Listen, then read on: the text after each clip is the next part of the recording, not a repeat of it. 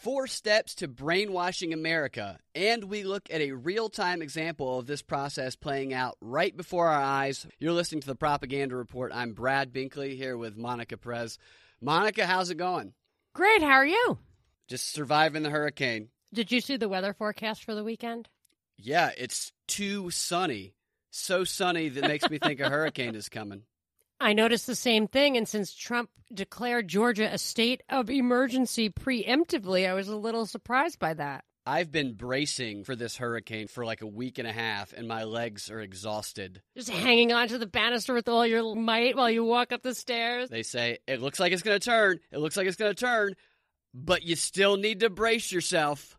First, we're going to talk about brainwashing because I look around and I see, and people have just kind of lost their minds. Their faces are stuck to their phones. They're flipping out over absolutely nothing. There's no more patience left. We have no more self control. And we're all kind of collectively losing our minds. And I feel it's a sort of brainwashing going on. And I want to talk about how that process works. To help us do that, I want to use an interview that you and I have both shared before on social media and we've talked about a little bit, but we haven't done a deep dive on. It's an interview with a former KGB informant and Soviet journalist named Yuri Bezmenov, who ultimately defected to Canada and then became a, a big anti communist proponent. He might be delivering a little propaganda in this. This is an interview from 1984. The person interviewing him is the guy who wrote The Creature from Jekyll Island, Edward Jekyll Griffin. Island, of course. G. Edward Griffin. He's got my, uh, I've got it right here in front of me. Yeah. And even if he is spreading a little propaganda in his own right, what he describes about what's going to happen is undeniably happening right in front of our eyes. Probably has been happening for decades. I want to play some clips for you where he describes the, the four stages of subtle, open, in our face brainwashing that will go on in America if we do not open our eyes we're going to see a lot of similarities to today. Again, this interview was from 1984. I'll let him give you kind of a little background on it here with this clip. Only about 15% of time, money, and manpower is spent on espionage as such. The other 85% is a slow process which we call either ideological subversion or active measures, активные мероприятия in the language of, of the KGB, or psychological warfare. What it basically means is to change the perception of reality of every American to such an extent that despite of the abundance of information, no one is able to come to sensible conclusions in the interests of defending themselves, their families, their community, and their country. It's a great brainwashing uh, process which goes very slow and it's divided in, in four basic stages. I have some comments already. Comment away. I've always thought that psychology and sociology were both created or hijacked for the purpose of disconnecting your ability to use induction from the world around you and your reason to make conclusions about what's happening. So in psychology, they're like, well, you think this, that if you increase welfare, people will stop working and leech off the system. But psychology tells you that people don't really like to do that, that they have low self esteem when they do that, and that they will be driven by other factors. And similarly with sociology, you're like, well, I would never do that, or that's not how it would work. Well, when you look at the uh, society in general, there is, there are ways where you can deceive yourself or misinterpret what you would rationally conclude based on these theories of how cause and effect aren't really self evident when you observe certain phenomena. It's just a way to get you to disconnect your ability to reason, to use induction, to connect cause and effect. And it disempowers you because you lose confidence. Exactly what he said. You can't defend yourself. You don't know what what to believe. It's the way fake news works. You don't know what to believe. Yeah, and this process of demoralization, which is something that Lasswell, who wrote Propaganda in World War, talks about a lot, confuses, overwhelms you don't know which way is up or down, and they're able to program into you whatever they want. And this is very much what Vladimir Lenin talked about when he talked about destabilizing a country, which this guy actually goes into in a moment. But that was to me a perfect description of what's going on in America, just a brief summary of what we're seeing right now. I think that that guy is definitely onto something and warning us about what we are experiencing. I also think that education is an element. Yes, absolutely. He goes That- into that yeah. definitely. Oh, yeah. Does it? Because they not, it's not just that they teach you in a straightforward manner their ideology, which is, by the way, in conflict with the foundation of this country. That's the thing with the socialism and the, and the cronyism. I mean, the Republicans and the Democrats are both far from the Constitution. But when people are like, "Oh, you should defend the Constitution," it's not like you should read it and defend it because that's what the letters say. It's that this is the foundational law of our country, and it is what to the extent they themselves say there's a social contract, that is what we are contracted to. That is, we all have to be on the same page. This is why culture is important. You, I'm not saying it has to be static or race based or anything or even national boundary based. But the reason culture is important is that you need to know the ground rules. Like the greatest contribution government is said to make. I'm not even sure it makes any real contribution. But the thing that's most important about government to prosperity, as an argument against anarcho capitalism, for example, I've heard, is that it it enforces contracts. It makes people stick to their agreements, and it, you must have that to have growth, progress, prosperity. To be able to build on things, you have to know that your efforts will be protected. And if you if you don't have a common foundation, you can't you can't grow. And that actually it's the I think it was I've I've read it different ways. One was like an eclectic architecture, one was multiple religions, but these disparities in foundational matters mark the peak of a civilization, not necessarily the peak in wealth, but the peak in cohesion. And from that point on, you are categorized as a civilization in decline. So so they bring to the to the school this idea of socialism.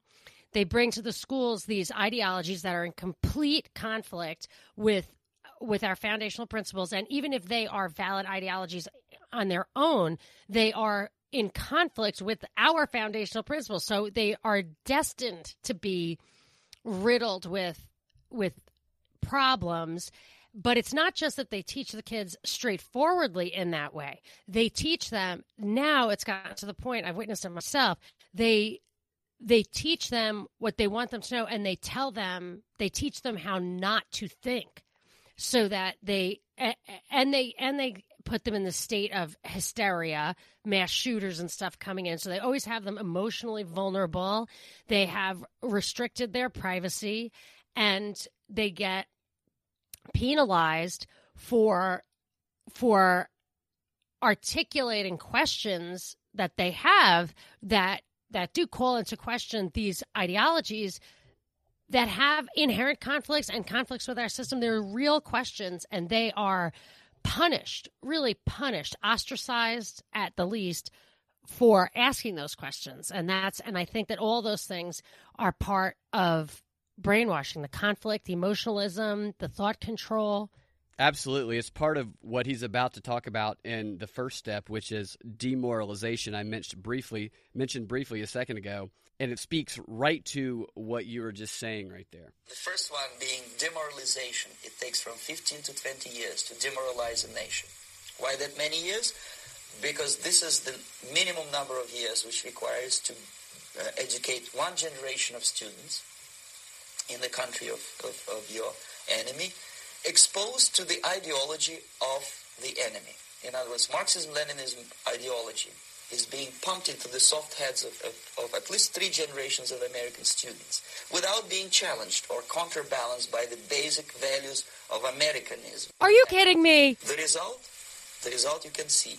Most of the people who graduated in the 60s, dropouts or half-baked intellectuals, are now occupying the positions of power in the government, civil service, business, mass media, educational system. You are stuck with them. You cannot get rid of them. They are contaminated. They are programmed to think and react to certain stimuli in a certain pattern. You cannot change their mind, even if you, if you expose them to authentic information, even if you prove that white is white and black is, uh, is black. You still cannot change the basic perception and the logic of behavior. In other words, these people, uh, uh, the process of demoralization is complete and irreversible. To get rid society of these people, you have you need another 20 or, or, or 15 years to educate a new generation of patriotically minded and, and, and uh, common common sense people who would be acting in favor and in the interests of, of the uh, of the United States society. Hold on a second. What was the triggering part? Well, I mean, for me, I had just said that exact thing. I I mean, I, know. I mean, that is just crazy. People are going to think I heard this before. I didn't. I never heard that before. I mean, I've heard of this guy. That's what I'm saying. It's so on point that it's unbelievable. yeah, it's unbelievable. And exactly. But he- there's more to it. Like, how does eh, eh, you know? How did he escape that thought trap? How did I? And I feel like I I escaped that. You did. I Well, feel like although there a was a process. backlash then, what he was talking about right then, I, you're saying that was in the 80s. They were doing that in the 80s. That whole like Reagan era thing. I don't. I think that was creating conflict, but it was maybe this guy was playing into that, like to get people to kind of lash back. But it's just nuts that what he said. Because I was thinking to myself, I was like, is what I'm saying relevant here? Like, I don't know, but this is what I think is happening. That's just freaky. The Marxist Leninist ideology that he's talking about is progressivism. It is the social justice, the equality, the utopia that is promised. And he goes on to talk about that in a minute. And the demoralization, it's like going up to somebody and saying, so and so makes $45 a week and safe at home all the time while you're over here making $15 a week and you're risking your life every day because you have been oppressed. It's those types of appeals. That is the demoralization of the Oh my gosh. person That's what the they're psyche. doing. Yeah, it's exactly what they're doing. It's and that's where the politics. identity stuff Yeah. exactly Yeah. because they tried to do it with class. The marxists tried to do it with class but people didn't care enough. They were just like well it's like gender. It's like but that's my husband. That's my mom. Like what do you mean? Like an age it's like but that's my daughter. That's my grandma. Like what do you mean? But stuff that you i mean that's that only works because we're so far gone. But that's why they had to attack race and stuff which makes me crazy. I mean people they they pit americans against americans based on Yeah, the color of their skin and i was just like they don't need to do that like that is that doesn't make sense we wouldn't we share that common foundation right. Part of this demoralization process is creating a hopelessness in people. That's what I think about. Sorry, but that's what I think when they tell young black kids, people, women, even when they they did that black hair thing, like when you're coming of age and you're a teenager, like everybody's insecure about their hair and everything else.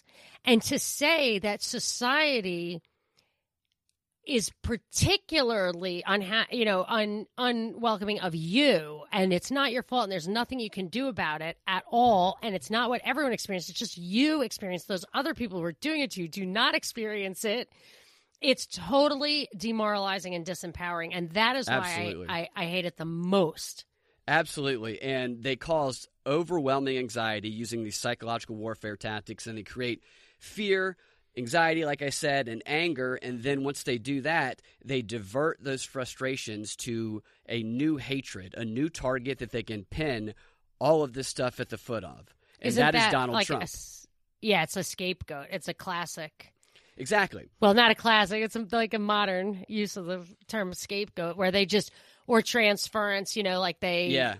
Wow. This is exactly what is happening with identity politics right now. And this guy, who does he think is behind our system doing that? He answers It's an that question here in a Oh. moment. In this clip, he, he's still talking about the demoralization process here.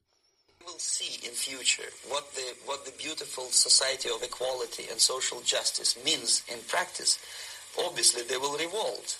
They, they, they will uh, they, they will be very unhappy, frustrated people, And the Marxist-Leninist regime does not tolerate these people.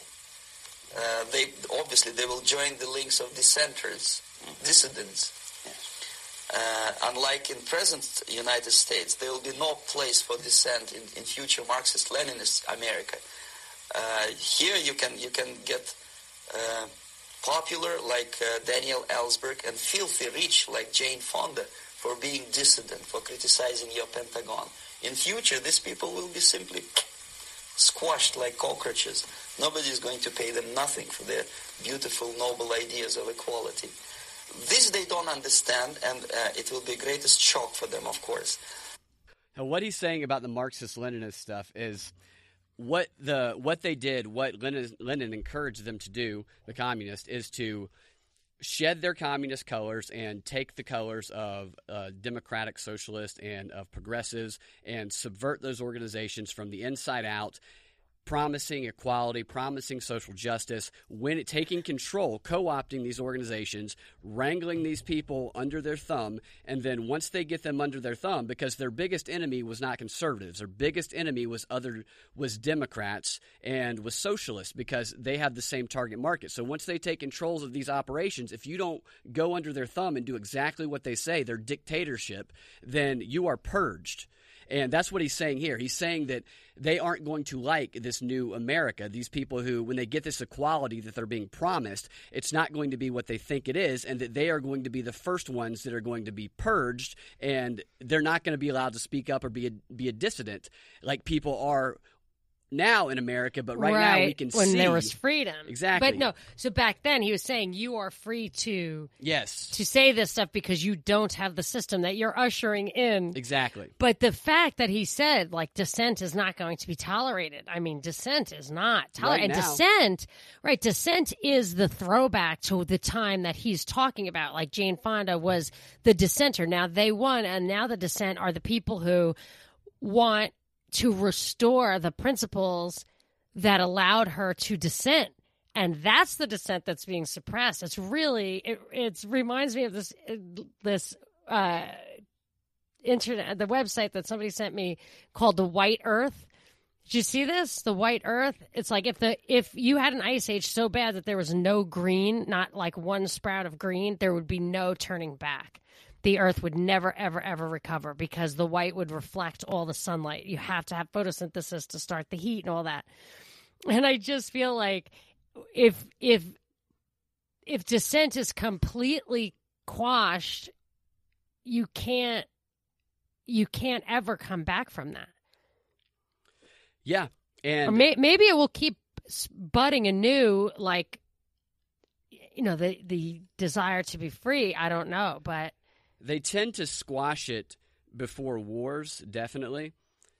It's definitely being squashed right now. There can be two like you said the dialectic on each side but there cannot be too much talk of the things that undermine the narrative as a whole that question the basic assumptions of the narrative and it's very much being squashed right now. And, and progressives if you're listening and i doubt you are i doubt you're listening at all this is not something that's made up. This is not just because people don't you know they want to fight ideolo- ideologically with the other side. This is really the progression of what happened with lenin marxism that they pretend to be on your side they co-opt the organization they promise you the world they promise you utopia and then once they take control you either do what they say or you get purged. You're the first ones to get purged. But this all goes back to me looking at Stacey Abrams' resume. Yeah. She's an agent of this, of this is. power. definitely And when you look at what that is, I mean, it's the State Department, it's the Council of Foreign Relations, it's Kissinger was one of the people she mentored, you know, one of his, that Yukos oil thing that was infiltrating Russia and influencing their elections. These institute, these international think tanks. I mean, these are not grassroots organizations. These are the people who are plotting. You send you you play these clips for us from the Brookings Institute or institution, whatever it's called, and they're plotting on how to manipulate us to get us to do things like accept 5G total surveillance, Yeah. regardless of the the health consequences or the psychological consequences of total surveillance. So that's who's that that is that is the per like those are the people who are leading this right now. I don't know about Jane Fonda, but I know I've read Stacey Abrams' resume. You're dead on. Stacey Abrams is an agent of this. She has been since she was a kid. And what I notice about her and AOC and other people who are now like the only ones who's like, oh, you're you've got all these people who are from the '60s who are running the show.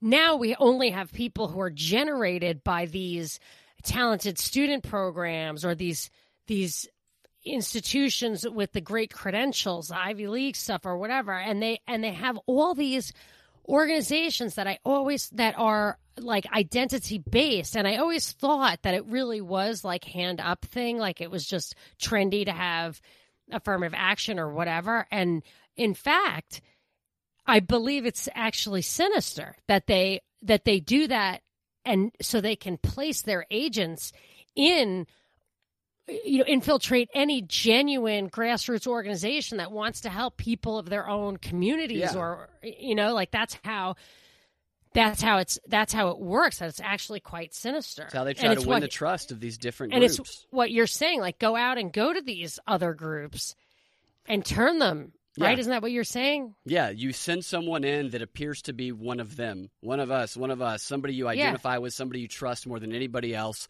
and they speak your language, they look like you, they talk like you. they like have you. to look like you if it's identity oriented they have to look like you They are the person that says everything you want them to say, the ones that are good anyway. And that's how people let their guard down. And I have a book that Lasswell wrote that goes through these regimes, these dictatorships, Nazi, communist, and it goes through the leaders and it shows that none of them came from what they claimed to come from. None of them were what they claimed to be when when they won the when they won the power of the people. They were not the person they were. Yeah, they came from different classes. So they appeared, they acted like they were from the lower class, when in reality they were from the middle class or a higher class. And it's always the same thing. They're created people, just like we've talked about, and they're playing a role to win over these, to mobilize these groups of people. And they're not really the person that they tell these people that they are.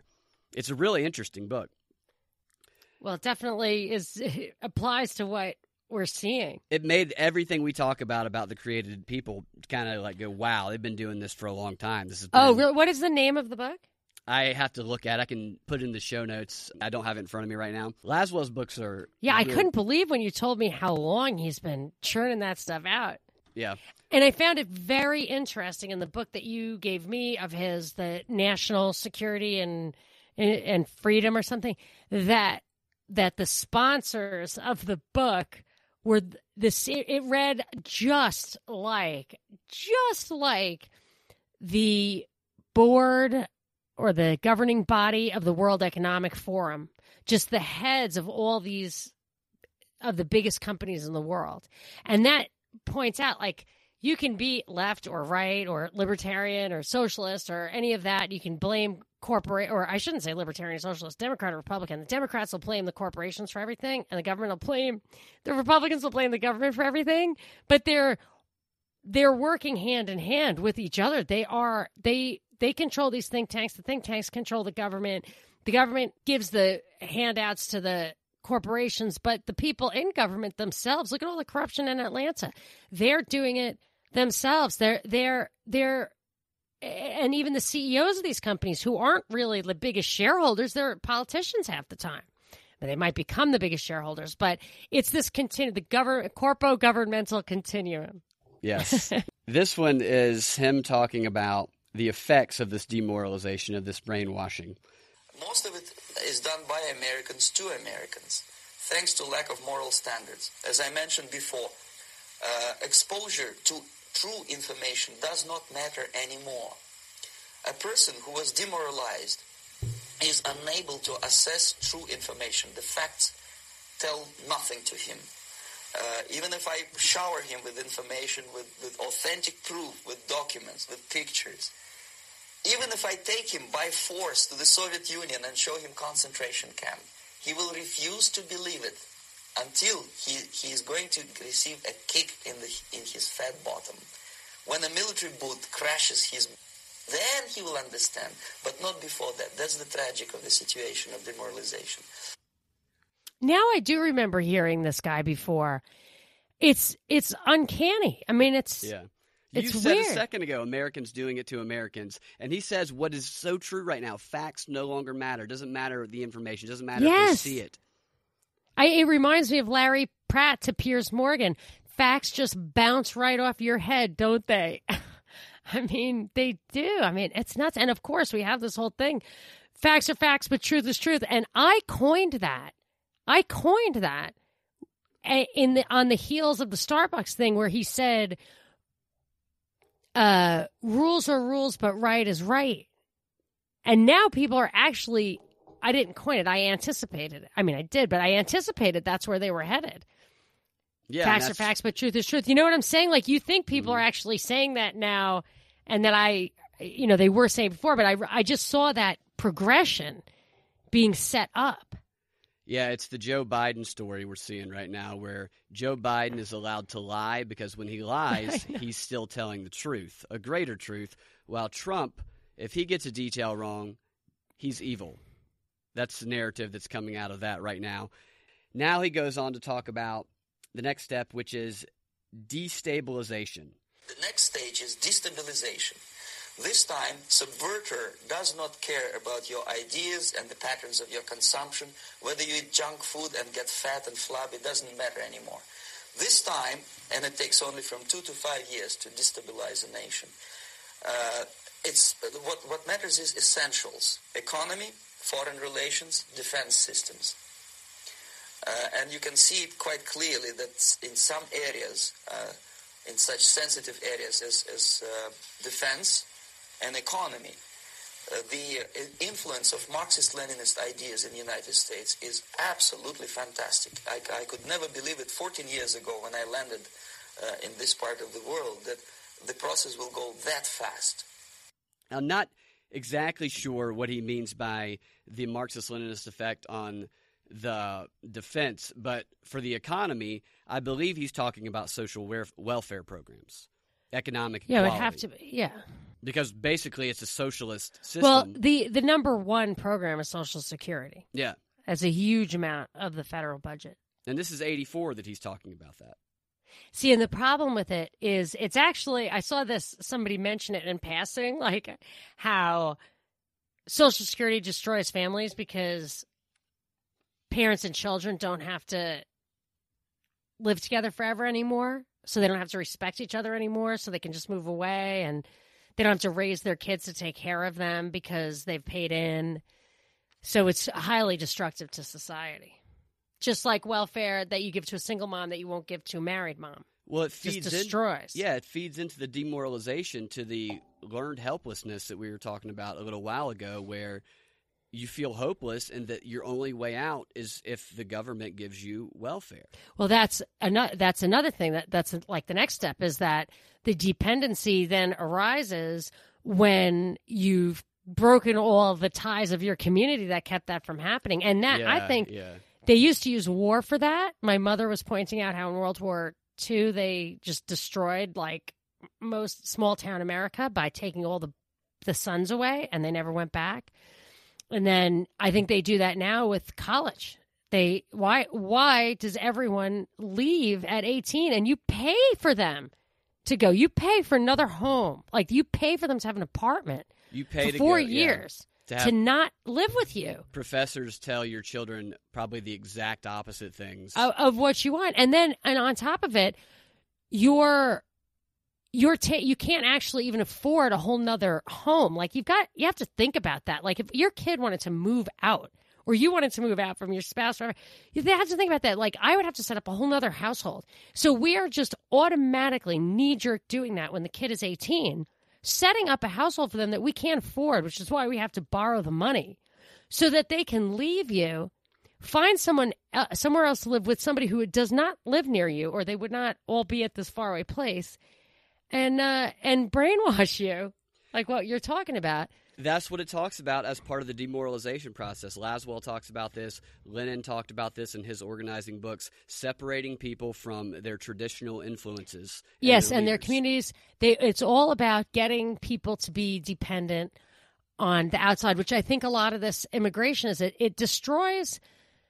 It destroys the the host it destroys the donor as much as the host. Like they they're taking people out of these other countries and bring them here. You know what i mean? It's just Yeah. destroying all the cultural. They're taking the best people actually. They're taking the working age people.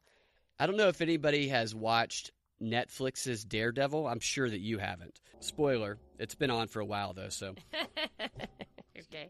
In Daredevil, there's somebody who becomes a villain named Bullseye, and Bullseye is an FBI agent to, at the beginning of the show, and he's crazy already. But what keeps him at least a little bit stable and under the kind of not uh, not yet a criminal is that he has his north star which is this woman that he's obsessed with now you don't really realize that she doesn't like him back until later but she is his north star she is the reason that he has some sort of stability Kingpin wants to control Bullseye because Bullseye is a deadly weapon. He can take a knife or any weapon and, and ricochet it off a building and, you know, take somebody out from uh, 100 yards away with his ability to throw things.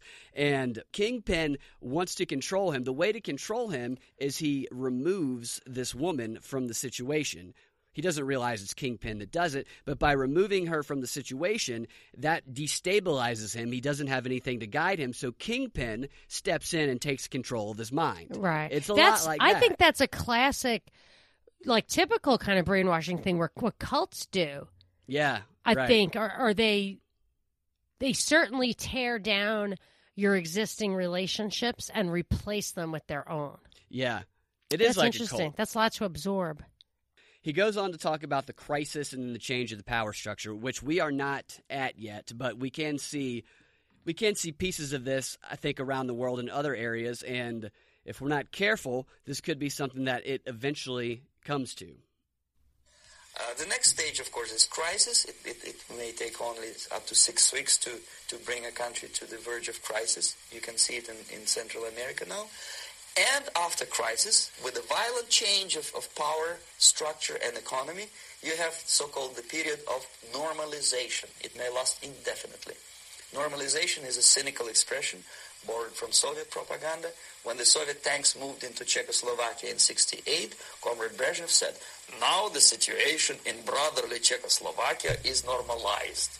This is what will happen in the United States if you allow all these schmucks to bring the country to crisis, to promise people all kind of goodies and the paradise on earth, uh, to, to destabilize your uh, economy, to eliminate the principle of free market competition, and to put a big brother government in Washington, D.C., with benevolent dictators like Walter Mondale, who will promise lots of things, never mind whether the promises are fulfillable or not. Ha ha ha! So he was a Reagan guy. Not yeah, not a Walter Mondale fan. Wasn't Walter Mondale running against Reagan that year? I don't know. Uh, he Probably, was. It, yeah. I, it was 1980 was Carter versus Reagan, and 84 was Mondale, who I think was Carter's VP, running against Reagan in 84. Yeah, I think It's what's funny. It was very reminiscent of the Reagan era counter counterculture. really. Yes, I remember it. I think people both on the left and the right could listen to this stuff and both say yes, kind of like we are, and both say that it's happening just to the other side. And I think I don't know, the last stuff- trouble. the la- when he was saying the stuff about, I don't know. I felt like Promises of stu- utopia. all that stuff. I think totally describes the left. I don't think it Absolutely, the But- right. but they would say that it describes Trump. I- I That believe. does happen. Yeah, they do. Well, Trump is not. Trump is a personality. He's not an ideology. So here he's talking about capitalist role in this problem. And this gets really interesting to me because of the trade war right now with China, because you could replace the word Russia in this clip with China and it would really ring true right now. If we are talking about capitalists or, or, or wealthy businessmen, they, I think they are selling the rope on which they will hang very soon. If they don't stop, if they cannot curb the unsettled desire for profit. And if they keep on trading with the monster of the Soviet communism, they are going to hang very soon. It's just interesting because we're at trade war with China, who is the communist threat right now, as opposed to Russia being the communist threat back then.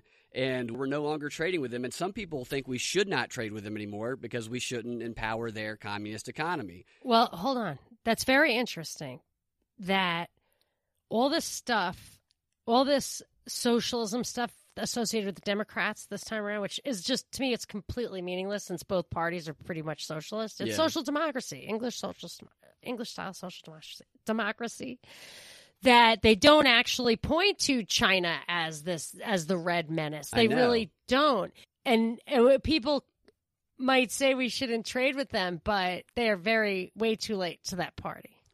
Yeah, I'd say that they've got their hands. And actually, although my parents absolutely refuse to buy things from China because boycotts are voluntary, people can do it if they want to, even though it's kind of late. I am not a fan of. I think I'm with Ron Paul. My parents are like Nixon should not open China up, and I actually don't really agree with that. I think maybe Ron Paul is right, where it's not the government's decision with whom we should trade. Where they went wrong with China is that they made China the most favored nation, like a most favored nation trading status, whereas other places like Taiwan did not have that. So they propped up China while uh, putting up barriers to other countries. Yeah. And that that was what gave China the ability to get critical mass. And that's what it sounds like he's talking about. oh. Is- Well, why? How? I mean, I can't really figure out how Reagan managed to destroy the Soviet Union. They did it on purpose. Thatcher, the Pope, and Reagan, I think, through Poland, basically put a leak in the dam that broke the whole thing. But I just don't know if that was a rogue action. It's hard to believe because it's hard to believe that Reagan wasn't basically working for them, although they did try to shoot him. And that got him in line. Uh, but he might have been just one of those people like JFK, Nixon, maybe even Ford. They took a couple of shots at him and Reagan, where they were insiders, but they were just too independent, perhaps. I don't think it's out of the realm of possibility that the Soviet Union never fell. It just went underground. Hmm. That is part of the Leninist strategy is when your ideology, your communist ideology or whatever it is you're pushing is no no longer acceptable on the world stage politically, then you shed your colors, you go underground and you use covert means until you can slowly but surely legitimize it again, and then once you have legitimized it again, then you reemerge. You know who I think does that? What you just described absolutely perfectly What? the British Empire. There's another one. Yeah. yeah. We're not speaking Russian. right. They're not, you know, they're not. That's a good they- point. It, it, it- Russian is not the lingua franca. I do think that the British are behind uh, a lot of things as well, especially the Russian interference. Now, here he's going to tell us who is behind it. This was back then, obviously. United States is in a state of war, undeclared total war against the basic principles and the foundations of, of this system. And, and the initiator of this war is not Comrade Andropov, of course. Uh, it's, it's the system, however ridiculous it may sound, the world communist system or the world communist conspiracy, whether I scare some people or not, I don't give a hoot. Uh, if, if you are not scared by now, nothing can scare you. See, uh, he said the world communist system. I want to hear the rest. Oh, he, He was had- just going to tell us who who is behind it. no, that was it. The world communist system. The next question that comes in after that. Is, Oh, because I just bought a book called The Andropov File. I don't even know why, but Yeah. I think it's what he's talking about. There's a longer version of this interview. It's like an hour, and there's also like an hour and a half video of him teaching some of these tactics. hmm If you're interested, I can put the links in the show notes. hmm Here is now. Here's what to do about it, which you already answered this question right at the very beginning. There must be a very strong national effort to educate people in in in the spirit of real patriotism. Number one, number two, to to explain them the real danger of socialist, communist, whatever welfare state, big brother government. If people will fail to grasp the impending danger of that development, Nothing ever can help United States. You may kiss goodbye to your freedom, including freedoms to, to homosexuals, to the prison inmate. All this freedom will vanish, evaporate in, in five seconds, including your precious lives. Education. and Stacey Abrams wants to get them from Mhm. cradle the to cradle career. to career. That's right. And your podcast America doesn't Pod Save America, Pod whatever, Save don't they want zero?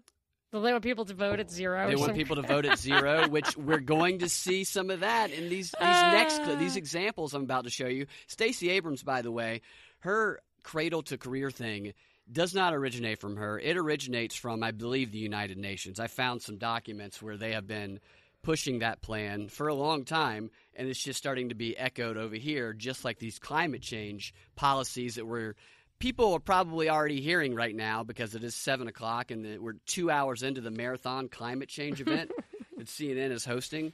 What a I can nightmare. just see. I can like see into a future where like we're having.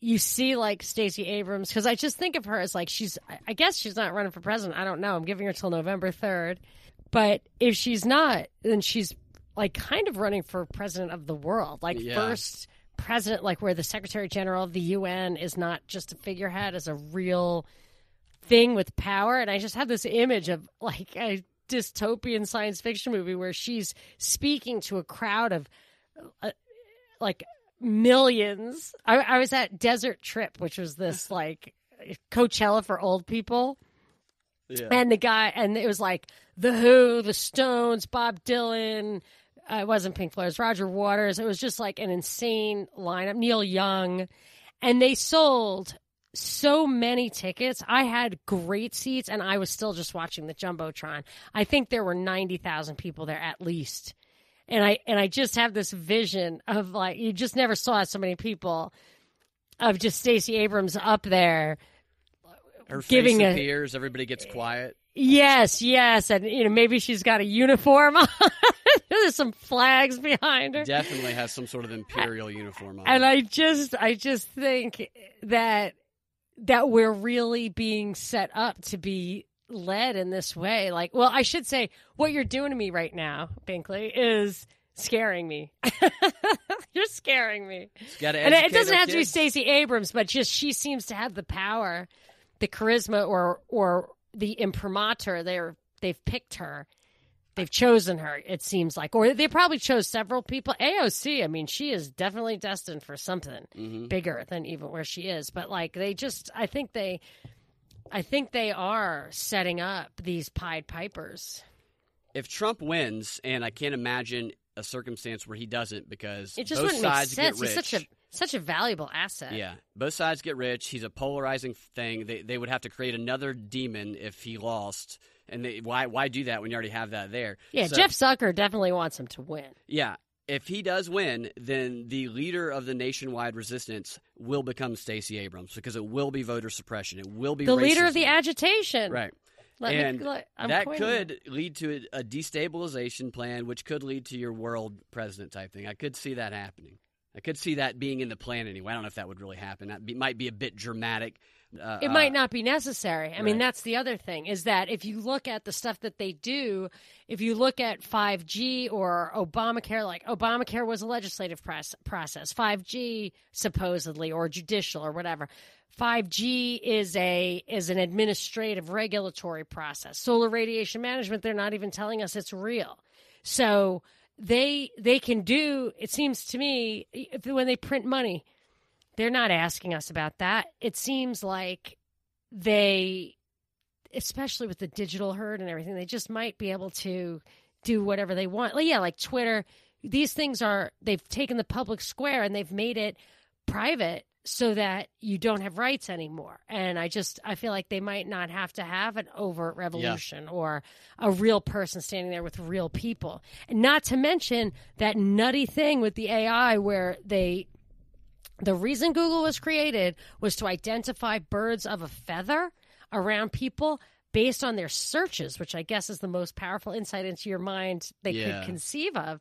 And then if they can develop AI to make you think that there are other people around, they, it, it doesn't you each individual could think that Stacey Abrams or whoever they want up there is speaking to 90,000 people and it's nobody but you. Yeah, and there's no better way to create a passive, distracted, anxious population than screen time, than social media, than all these things. We can't take we can't fight back against global world powers when we're anxious every time a thing dings on our phone and we're constantly distracted. It's a perfect tool of mass control and division. So to lay out an example, a little bit. Of a description. Dude, I'm totally depressed now. No, don't be depressed. Nothing to be depressed about. It's good to know. It's not having things. something against Stacey Abrams. I'm trying to say, like, they might, she might, they might deep fake her at that point where they just have Right. her image up there and it's not even her. Look, I'm just, knowing these things is empowering because it, it it's interesting to see how the psychological process works and it gives you it enables you to empower yourself and to empower people that you know individually and that's what everybody can do is they can empower the people around them they can have conversations with people. Thinking about it as a big chunk of a global you know demon to fight at once or an enemy it's not practical. And everybody has flaws too. So even people at the top they have their flaws. And the fact is we do live in a country where we're able to accomplish things and do things that we want for now. While there there are processes working on that but we still do have a lot of individual power. So so look at knowing this stuff as as a strength as a source of empowerment as seeing through the con game and kind of smiling because you know what they're trying to do and you can well, help- that's all it would take. I mean, if everybody were awake, it would be over. Right. You can't, it doesn't work that way. It's all about, that's why they care so much. That's why they're doing all this. That's why they, they made Google. That's why it is all digitized. That's why they knew knowledge attacks Roy more. It's because they, they really, really need our consent or acquiescence. Absolutely. They need it. It must, they must have it. and that's why we get excited about about helping ourselves by learning and Oh, helping oh, I just came up- eyes. It's always exciting to me when my a friend of mine, total liberal, progressive, and I've gotten to talking to a few of my friends like this, and they have started to question things more, and that's exciting to me. I, they don't have to agree Yeah. with me, but the fact they're questioning, I'm like, yeah, that's, that that gets me excited. Okay, well, if they're doing that, then I'm excited too. Yeah. And I did just read an article or a headline that said the the the power of positive thinking can actually change your life, your world. Not that that's news really to can. you. Change your thoughts. Change your thoughts. Control your thoughts. Control your life is what a Yeah. improv Okay. teacher used to tell me.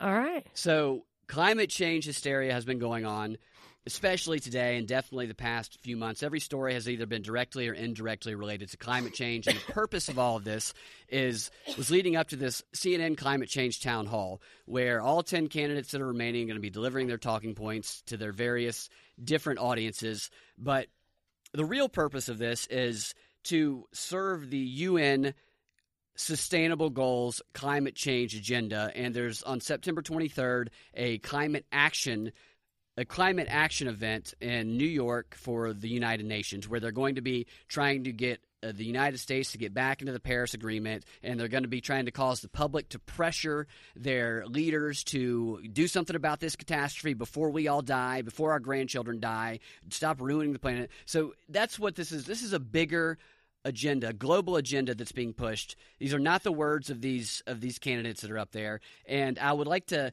I would like to play some clips from a panel discussion from one of my favorite think tanks, the Chatham House, the International Institute of Royal Affairs, one of the most powerful think tanks on the planet.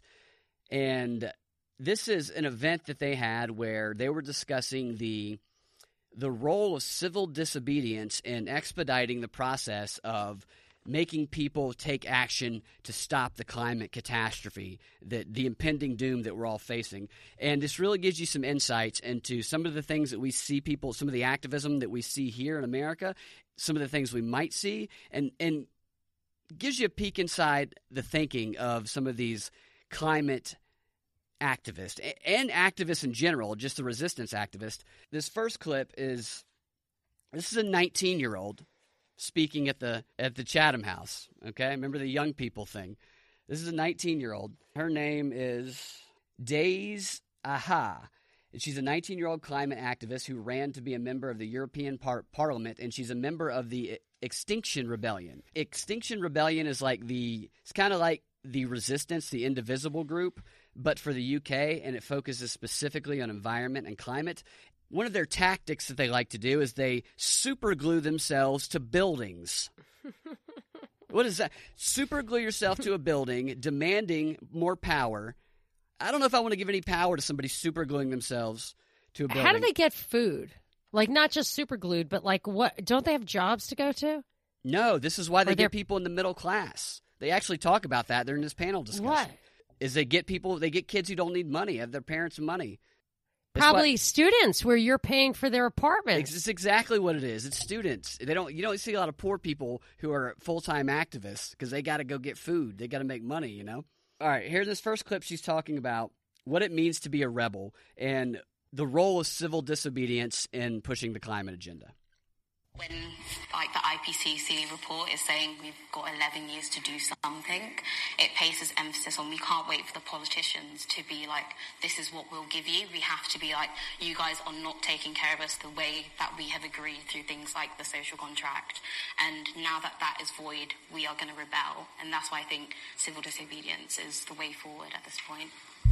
And what does rebellion mean in that context? Rebellion means causing a havoc. yeah, um, it's essentially just making sure that it's a very visible form of protest. So obviously, I understand the rebellion was annoying for loads of people, and that was not the intent to annoy average people, but it was to really make the government realise people are prepared to put their civil liberty at stake for this, and that's how important it is. but it does bother regular people. That's the whole point. Yeah. A couple of things there. They're willing to put their civil liberties at stake for this activism. So they're They want to go to jail. right. And I think that also speaks to we're willing to give up our civil liberties for whatever climate laws you're going to put in. I, I think that's what she's talking about also. Oh yeah, because actually, liberty is going. You know, giving up your liberty is going to jail.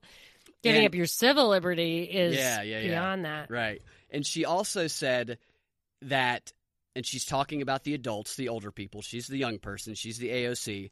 She's talking about you have violated the social contract. And this is where they get into this brain control of children who don't know any better. Is they presume they just drill it into their heads that there's a presumption that fighting the climate catastrophe that's going to kill us that the older people caused is part of the social contract. It shouldn't be questioned. And if they're not fighting it, then we must rebel. We must break the law. We must staple ourselves to buildings, whatever. So, programming children to think that it's not even in question that society should be fighting this catastrophe that was caused by their elders. This is another way to separate children from from older people too, is to blame the older people on the problems of the world and say that if you're not going to solve it, us kids are going to break the law and we're going to do it ourselves. Kind of like David Hogg and them are always talking about at their rallies. Trust the young people. I um I a couple of years ago I was I remember I've said this before I've got to find the clip. I knew that the or I speculate the age dialectic would come up because it was just an untapped dialectic. But but people don't real communities aren't segregated by age. It makes no sense to have age against age. No. And right, it's yeah. upside down anyway. Yeah, it's, because right. it's not like people get evil when they get older, they just get experience. That's the thing I've noticed about the climate debate since I've been researching it the past couple weeks. It is very much this dialectic of young versus old while guilting the old into thinking it's their fault and making the young angry at the old, causing them to engage in dangerous activism. It's also black against white because they frame it in the context of disparaging communities with, of people of color. They had a whole Brookings Institute discussion on this that Stacey Abrams was involved with, have been affected a lot more than yeah, white people. I've So seen they, that from a few different They have angles. all these different angles where they pit Mhm. groups of people in society so against each other. It's crazy. It's, it's divide and conquer. my daughter and I were sitting around in a hotel lobby. We went to France briefly uh, for a little vacation, tagged along on my husband's business trip, and uh, they some kids, some like American kids, came up to us and said, "We're doing a survey." So like they were clearly on a class trip, Yeah. and they were doing a you know what a scam. Oh, we're doing a survey like, did you pick this hotel because of their sustainability and their greenness, right? So they're asking me this question. My daughter's like rolling her eyes. She's like, oh my gosh, yeah. please, not my mom. So I said, hey, I don't think about that stuff at all because as long as there are wars for oil or as long as we have problems in Crimea or Syria for gas, as long as we are killing people to make fossil fuels cheaper until they're gone, we're going to have pollution, plastic. This is what I'm you not- said to these kids. Yeah, yeah. I said I'm not even judging that. I'm just saying don't waste my time with brown toilet paper instead of white toilet paper. Just get get yourself a picket sign and say end the war. Like we can all agree on that and that would do more for the environment than me inconveniencing myself by paying more for a hotel that doesn't wash my towels. That's that- yeah, yeah. That's interesting that the kids came up to you because children are leading this global climate change debate. They they weren't children, they were they were teenagers. Teenagers and children. They talk about Yes. ten year olds in Yeah. it here in a second. Yeah. So my si- but my daughter was there, and she said, so they were actually taking like survey, like they were writing answer my answers down, like they were a different page for every person they talked to. Then my daughter's like. I care about the environment. I get what you're saying. I agree with you all the way. And then, like, they would say their talking points, and my daughter would chime in. And Andy's like, yes, yes, you know, like curly light bulbs. So there was definitely she's uh, rebelling. she wanted to fit in with her peer group That's part of it. by parroting that stuff even though and she has said to me because she's smart enough to say i don't care if you're right not about that but about other stuff i don't care about what, uh, whether you're right i just want people to like me which is a good sign because that seems age appropriate and the fact that she's aware of it means that she'll pro- i think it's possible she'll grow out of it quicker when she realizes it's not worth it I think she probably will. They say that kids tend to rebel against their parents' politics when they're younger, and then kind of come back around to them. Well, a caller once told me, wait till she has a baby or gets a paycheck There and sees what what this this is really doing to her. All right, so this clip I think is going to be, if it's clear, sure her uh, accent is kind of uh, challenging, but mind you, this video has been up for two months, has 150 views, 150. Chatham. So nobody knows. Nobody's seen this. Hidden in plain sight. Right. And this is, you know, most powerful think tank in the world. This is a woman named Farhana Yamin. She is an, this is how they introduced her as an internationally renowned lawyer on environmental issues. And she works for the World Economic Forum, works with them, advising rich people on how to look at and talk about the climate. That was her introduction. She's talking about here how civil disobedience is kind of just the beginning and how it has to go beyond civil disobedience pay close attention to what her suggestion of the type of government is that needs to come next. It's not enough just to be out on the streets and to, you know, be be engaged in civil disobedience. I sort of needed a rule-based alternative, and uh, Extinction Rebellion really have elevated.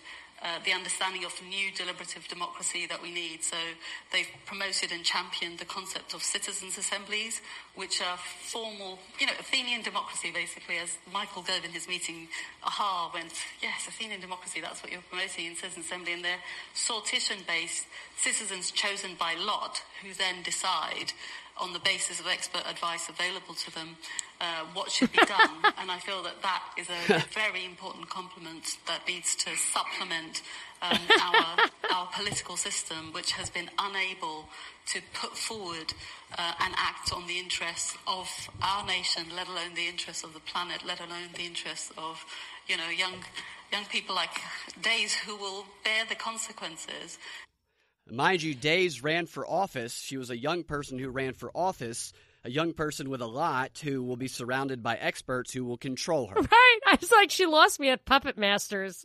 Right. you know? Exactly. She's like, you know, it's like people that are, it's Athenian, it's democratic, you know, and just give them their Puppet Masters, which is Platonic.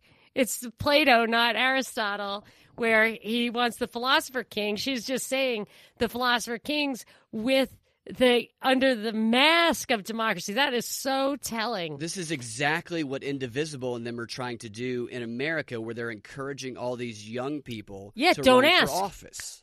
the, vote for the incarcerated. It doesn't matter if you Right. like the person. That's what Jill Biden was saying. It Doesn't matter if you like them. But let me say, when she's talking about they have to bear the burden of what we have done to them, the burden, there is Yes. absolutely no doubt, is debt. Debt is the burden that we have bestowed upon them. And I'll tell you what else. This puts your foot on the gas pedal to spend money, borrow money, give out welfare, create the consumer society, build infrastructure. I'm not saying the new Green Deal stuff, but like just these are the people have been proponents of all of the stimulative measures of American society for decades. And that is the stuff that that is unsustainable. If you actually have if you if you do not subsidize debt, if you do not make decisions from a centralized place that doesn't care at all about the cost of things, you perforce it's sustainable because you can only spend what you have. You can only consume what you produce. It's this monetary nonsense that makes overspending a reality. Yeah. And and that is going to be a burden to the it's going to be bad. Like when I looked at those charts after Jerome Powell had that Jackson Hole thing, I did it. I, I did a WSB show, and I, I like I. It's still in my mind. I cannot get the chart out of my head that like we are overdue for a recession, and our interest rate should be at like seven or ten percent, and they're at two and a half. So I'm not saying I think they should be at seven or ten percent. I'm just saying the model, their model, cannot work soon. it's right. freaky. Well, you know, meanwhile, they're teaching children that it's just normal that we need to spend, you know, thirty trillion dollars fighting a climate well, catastrophe. They will get they will get their inflation at this rate. And here's the thing. So yeah, they will. They will just say there's no money left. There everybody's broke, so we just have to print the money. Right. This is a quick one of her talking about gluing herself to a building like, litigation no takes a lot of time. We need litigation. So litigating against Shell is absolutely necessary. But actually, I felt even maybe Shell executives would listen more if I glued myself to their building and said, please stop. Um, and that's a much faster, quicker route. And that's what civil disobedience is all about, is making that slightly shorter connection. I absolutely disagree with that. I think that. You don't think the, throwing a tantrum as a 65 year old woman, gluing yourself to a building, is not a, a way to a good way to do things? Hey, man, I, I'm an anarcho capitalist. I would have my own security, but she's a, a proponent of centralized use of force. The cops should surround her. Nobody needs to see it. Pour some nail polish remover on her, and it's done. I gotta say, they should be advertising this glue if it can hold your body up against right. a building. It will rip her skin off. Like they just, I mean, she's the one who's going to have the problem. she's not going to pull that building down. Glue that'll fix your wood and hold your child up against the side of a building.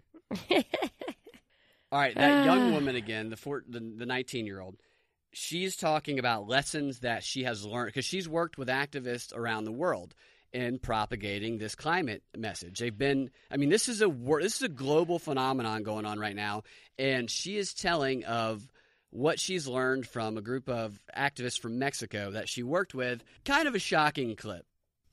The two partner groups I work with the most is XR Youth Germany and XR Youth Mexico. And Mexico is one of like is one of the most dangerous places to defend the climate. And we learn so much by the courage that they have to put themselves out as young people, the youngest in that group being 13, to really put themselves in actual life and death danger because of the climate. So it's like there's so much of an exchange that the UK can learn from other places. I mean, some people would, you know, they would sharply intake their breath at that, that someone of 13 was putting themselves in danger. I mean, you know, one might feel that that, that was going a bit far. Yeah, hundred percent. Because obviously that that is something that we tell them. It's like you know this is very dangerous, but um, when I spoke to him and told him that like this is really dangerous, there's a climate activist that dies every week in Mexico, um, and he said it's come to a point where I can't stand and sit there and do nothing anymore. And I feel like the fact that young people have been pushed to the edge of where that's happening in um, our Extinction Rebellion group, the youngest is 10. So it's like these kids have been pushed to the extent of they're just, they're like, we cannot take this anymore. And I think that's almost more reason the government should do something because it shouldn't be our place. I should be a typical 19 year old going clubbing, and I'm not. That's This childish. is crazy. That's- It's like the it, it's like the vaccine stuff where the truth of it, like the debating the truth of it, isn't is just morally unacceptable. It's child. It's holding children hostage. Her answer Yeah. is well. Yes. Well, the old people Yes. messed it up, so we're going to put Yes. ten year olds in harm's way. And it's your fault that we're doing this bad thing. I, I posted something, I tweeted something earlier about an article I read. It was Down Syndrome Drag Collective banned over ethical concerns. So there was in Michigan, there was a an acting troupe or an actor guy who got people with Down syndrome together and made them drag kings and queens. So had them cross dress and all that yeah. and got them all excited about it. Told them they were going to be stars. I could see. I mean, I can tell in the way the kids were talking, like how their perception of it.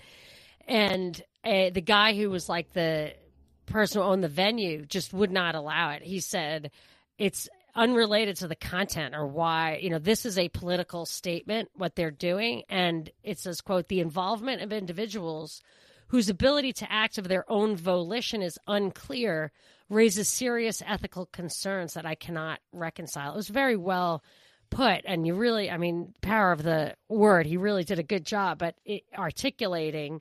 And I knew because my son was caught up in gun politics last year, gun control politics at school and he has down syndrome and there uh, you know the first he was a parkland protester and then he was in ROTC all of a sudden. So he doesn't he was absolutely incapable of understanding what he was doing why what factors to consider. And, I- and a 10 year old who clearly is under a lot of moral pressure here who knows what the circumstances especially very poor people who knows how they're enticing these kids to be in their club it's seriously ethically not right. And and you got to wonder uh, if they seem to want to take the moral high ground on the climate change issue but is there no what why is the earth more important than human beings? And if it isn't then isn't ethics and morality what you're talking about here? Yeah, that's the question that I had about a 10 year old and a 13 year old. She said, I told him that it's going to be dangerous to climate activist dies. And he said that it doesn't matter. He just can't stand by and do nothing. How has a 13 year old and a 10 year old's life been affected by climate change in such a impactful way? it's they ha- brainwashing and this is exactly how it relates back to what we talked about the first part of the show. It's that demoralization process of creating and of separating from their traditional leaders and creating self doubt, anxiety, fear, and then stepping in and saying, "You can follow us. Here's what you can do to stop it." To stop this catastrophe from coming. This is that process playing out right in front of us on the world stage, and they're targeting children just like he was talking about. You educate the uh, a generation of young people to believe these things, and then they will think that you're not allowed to question it. You put any contrary fact in front of them, and you cannot question it, just like he was talking about when we were talking about the brainwashing in the first part of the show. This is what they're doing. yeah i mean that and they believe it and how did she get brainwashed that's a question Yeah, right there. exactly. And see, people like her because she has either she has risen to kind of, I guess, the face of this movement for whatever reason. I don't know her background, but it's going. It's not going to be her or the people controlling her that are purged or suffer when this quote equality is given. It's going to be this ten year old, this thirteen year old who has been putting themselves on the line and putting themselves in dangerous situations, sacrificing their relationships, and what never going to school, ne- never learning like not going to school, but never learning like you know how to be a kid, how to live, how to be self productive and an entrepreneur. Well, that's that's the scandal of war generally. yeah, Is that these ivory tower cowards send drafted teens to fight foreign wars that have nothing to do with defending our constitution. yeah. As soon as they get out of Like line, they they'll said. get purged. They'll get purged, just like he was talking about in the first half of the show. There's one more clip here which puts a button on all of this and relates it back to Stacey Abrams and A bow. yeah, nice bow. bow, bow's better than button. A button makes me feel like something's going to explode. And this is the lawyer speaking again. One of the most important demands that I just want to say uh, that the youth are calling for all over the world, which we can do at the next election, is to reduce the voting age to 16, is to have a, a, a presence by under 21s at every conference, both to bear witness as well as to give voice. Uh, we need to have much more uh, robust and new ways of thinking to give legal standing for future generations. And I don't mean ones down in 2030, I mean the generation that's born now. Under 21s, how many of those people are totally self sufficient, paying for themselves? And their parents should rein that in. Say, you do that stuff, I'm not paying another penny for any of your Yeah. your apartment, for your tuition, for nothing. this is how you rewrite history. This is how you prevent historical knowledge from getting into a conversation and experience. Is you prevent you put people who are really young in power, and there was questions in that panel discussion where people were asking. Do you think that we should have committees? That might have been what she was responding to. Do you think that we should have committees where people who are over 40 should not be allowed to be in them?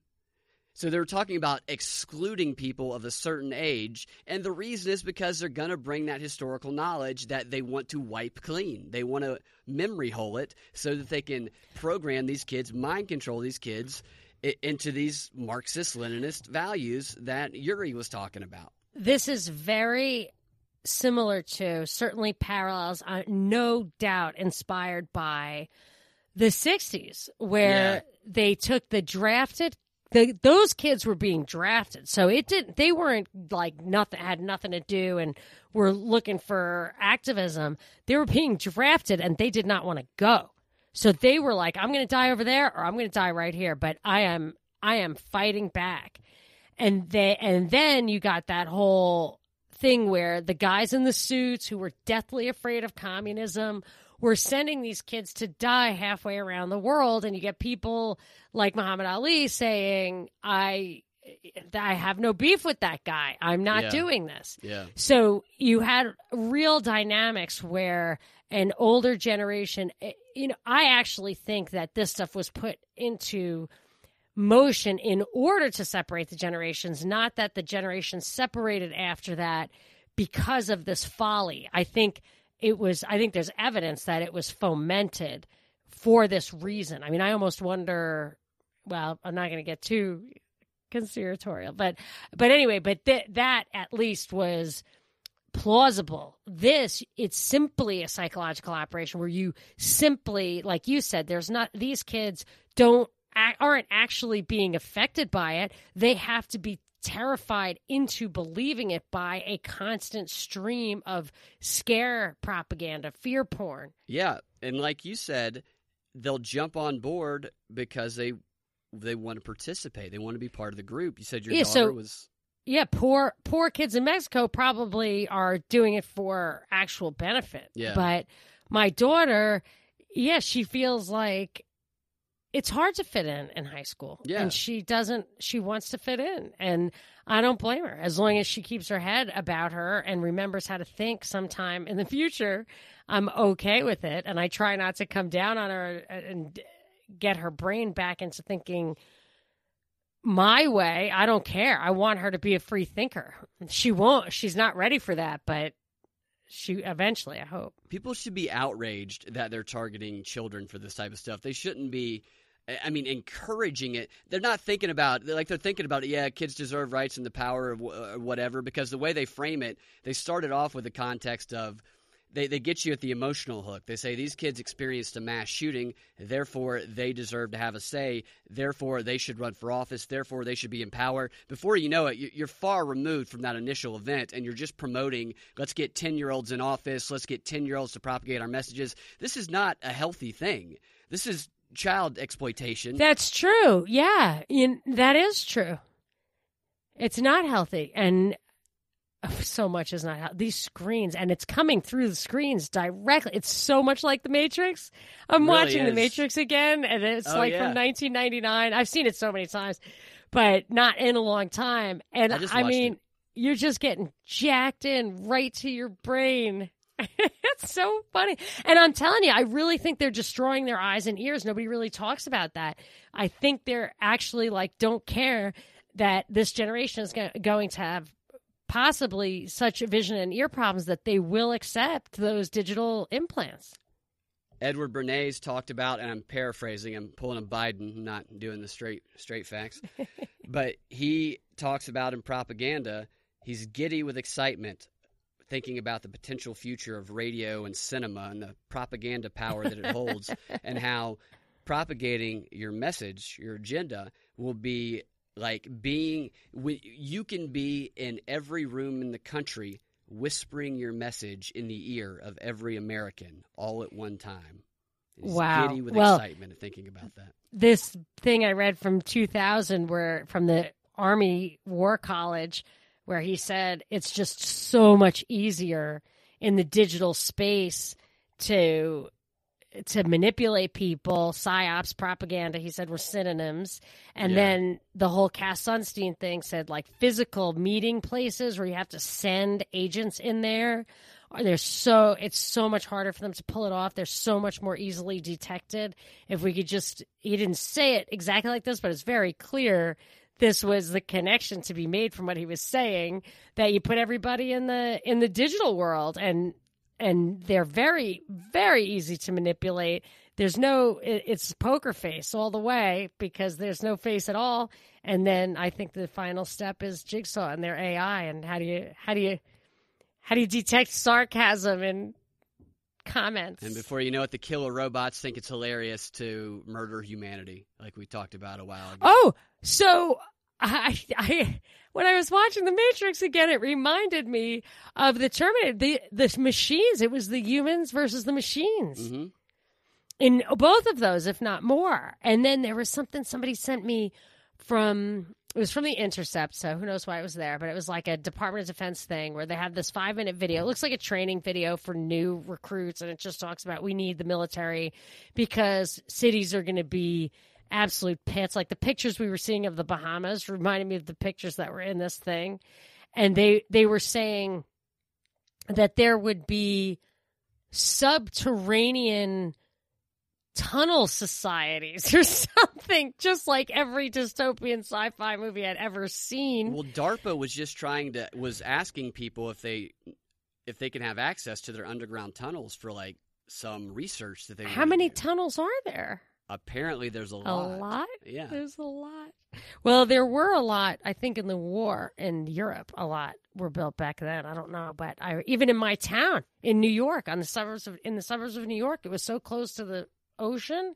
Not like I'm not New Jersey ocean, but like New York City, that they had ramparts or whatever. They had like gun turrets and stuff at Clausland Mountain. Anybody from New York listening to that? If you go there, there's like tunnels where they were ready for an invasion. Interesting. It was very interesting. But the one thing I wanted to say about the machines, oh yeah. So so this is the dystopian image that they're giving us. And I'm wondering why, if it's a metaphor, allegory, something like so all the zombie stuff I think is for when they want us to you know, human beings to kill other human beings. I think that's what they're softening us up for Yeah. or even just the military to kill people. I don't know. That's why it's better to have like a national force, maybe a force populated mostly by immigrants who know that it's not their family they're killing or something like that. Even just swap the armies like they when the North American Union, like the Mexican and American US uh forces like interact or work together. It's kind of scary when you think about it that way. But but what would it could it be an allegory for like the singularity thing, like the people who are worthy of cyborgs, cyborgness or something like the elite is the machine class or or are they just terrifying us of machines or I don't know. Something to it. Something to. They're is definitely trying to turn themselves into cyborgs. There's no doubt about that. I've seen some a lot of science papers about people experimenting with that type of stuff. I think terrifying us is definitely a major part of it, but who knows? All of the news that we have been not all of it, but we've seen these this thematic propaganda comes in themes and they prepare people to be outraged and to care. Nobody really cares about climate change because it does not personally affect them and they talk about in propaganda papers how you have to, and specifically with climate change, how can we make people care about climate change so that we can compel them to action, so that we can get them to get off the couch as though climate change were, were a chicken sandwich and that evil Chick fil A w- were existed. You know, how can we make them do what Popeyes enabled uh, all these people to wait in line for? And the one way to do it is they use these various appeals to scare people. They brainwash children. They link it to climate change is killing your dog. Climate change hurricanes are killing people are killing people that look like you, that sound like you, are threatening your homes. Climate change is causing health concerns in your environment, it's causing smog in your environment. So they just throw all these different types of appeals to these different segments of society, identity politics being a major one, and then they have the different candidates come out there and represent those different appeals to the different audiences that they most identify with. So they're all going to be saying the same thing tonight. They're just going to be using slightly different language and making slightly different appeals that is going to that is designed to most powerfully engage this audience that has been conditioned over the past month to care about climate change. We'll hear about the Amazon, which we you know the lungs of the world which we forgot about. about it. It'll come back tonight. It'll be there tonight. But here's the thing that kind of scares me is that I believe that the the climate change thing I- I'm just not buying their their story. It came comes right out of the report from Iron Mountain that you need like an environmental catastrophe would be the one thing that would justify in people's minds a global government, but that they couldn't like deliberately pollute because they would get caught and just it was very weird. But anyway, so they do this other thing, I guess. So the solar radiation management, let's say they don't even do it yet, right? So the chemtrails that you think you see aren't really chemtrails, not really solar radiation management or any of that. But they are, there are there is plenty of documentation on solar radiation management, which they say they hope to conduct if they can get buy into it because of climate change. And what it is is it looks a lot like what comes out of the back of an airplane right now that spreads across the sky in this like milky sheath. So the thing that I so they they want an excuse for some reason to spray this stuff all over the earth basically. It's everywhere. Like in france it was everywhere. And i said to the tour guide i was like this sky looks insane. And she was like yeah that's just the airplanes. And i said do, do you remember when you were younger? Airplanes didn't do that. Why do they do it now? She's like oh i, I don't know. It's cloud like, making technology. yeah, I mean that's the thing, and it's not even supposed to be that. But my point is that they're so so really, if they're really trying to reflect the sunlight back up into the into the space, it will chill down the Earth, which is not actually a good thing.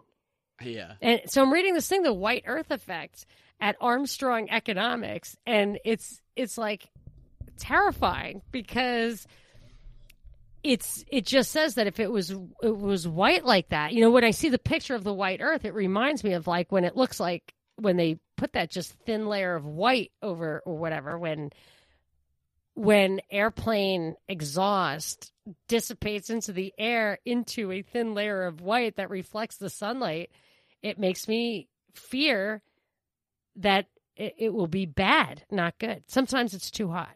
I think that about wraps it up. Thank you for your insights and your time.